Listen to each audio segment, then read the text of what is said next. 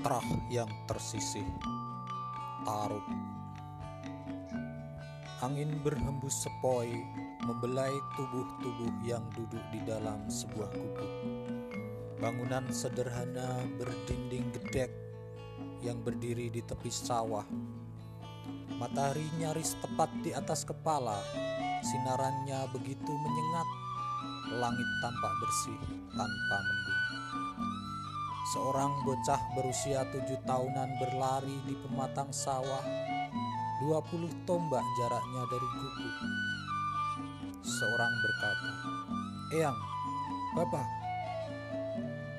Sontak dua orang di dalam gubuk menengok ke arahnya. Salah seorang lelaki turun dari amben bambu. Berdiri dengan mata menyimpit Memperhatikan si bocah yang berlari menuju gubuk Eyang Sahid, Eyang Sahid datang Teriak si bocah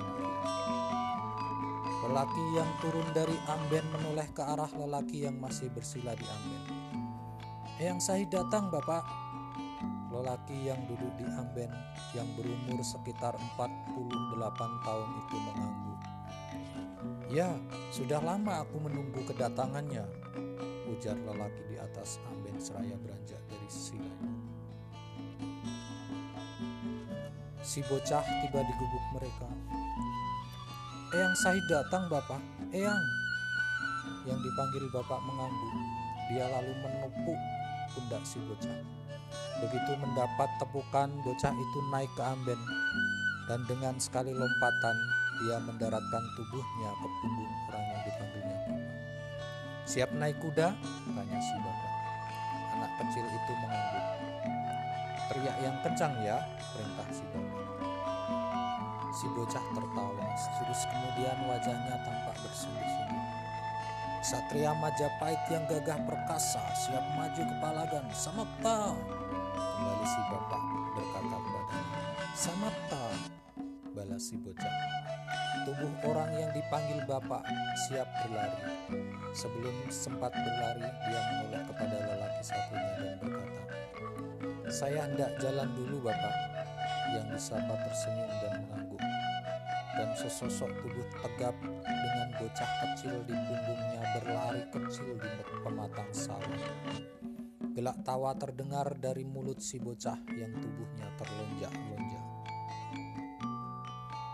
Daun sirih yang sudah diolesi kapur dan dibubuhi potongan gambir dan pinang telah dilipat.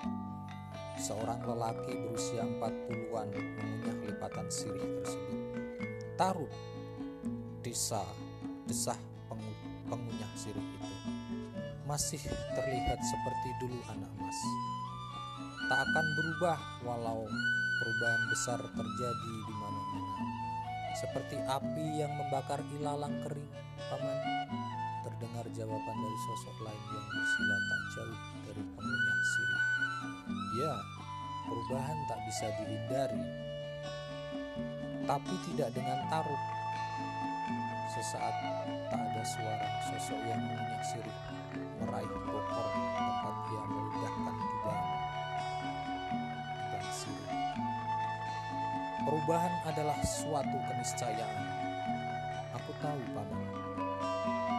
Walau kadang menyakitkan, terlalu menyakitkan, helaan nafas terdengar dari si pengunyah sirih.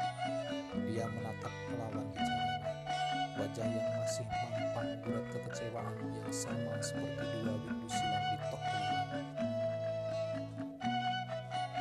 Aku memahami kekecewaan anak mas, seperti saat pertama kali anak mas bertemu denganku dua minggu silam.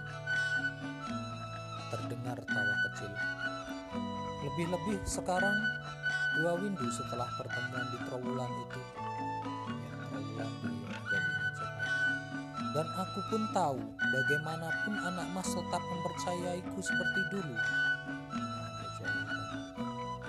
Jangan lagi paman wartakan perubahan di pesisir.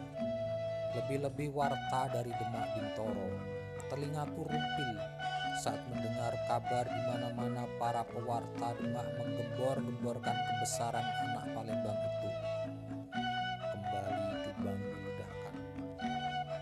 Sudah lama aku tidak menengok pesisir. tidak juga Tuban, apalagi Demak. Tuban di ludah, di ludah. Baru sekarang aku berniat menengok pesisir, itu pun pesisir barat yang dibilang sebagai pusar bumi Jawa oleh Prabu Satmata. Sengaja aku bertandang kemari sebelum melanjutkan perjalanan ke barat. Hmm, apakah daerah yang paman sebut itu Charbon? Ya, ya, ya. Keris yang terhunus rupanya masih mencari korban baru. Yang mendengar tuturan itu seketika mengernyitkan dahi. Aku bersedia mendengar wartamu, paman asal bukan warta yang membesar-besarkan demak. Senyum tipis mengembang dari pengunyah sirih. Anak mas sebenarnya sudah tahu tentang apa, tentang siapa, tentang seseorang dari atas angin yang kerap menentang kebijaksanaan Demak Bintoro.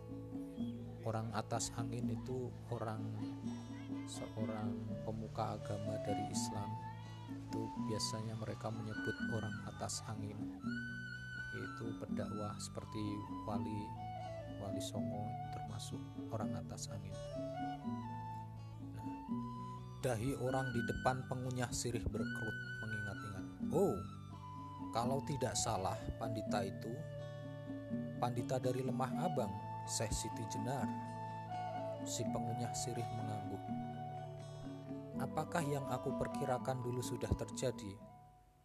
Perkiraan anak mas tidak meleset. Helaan nafas terdengar.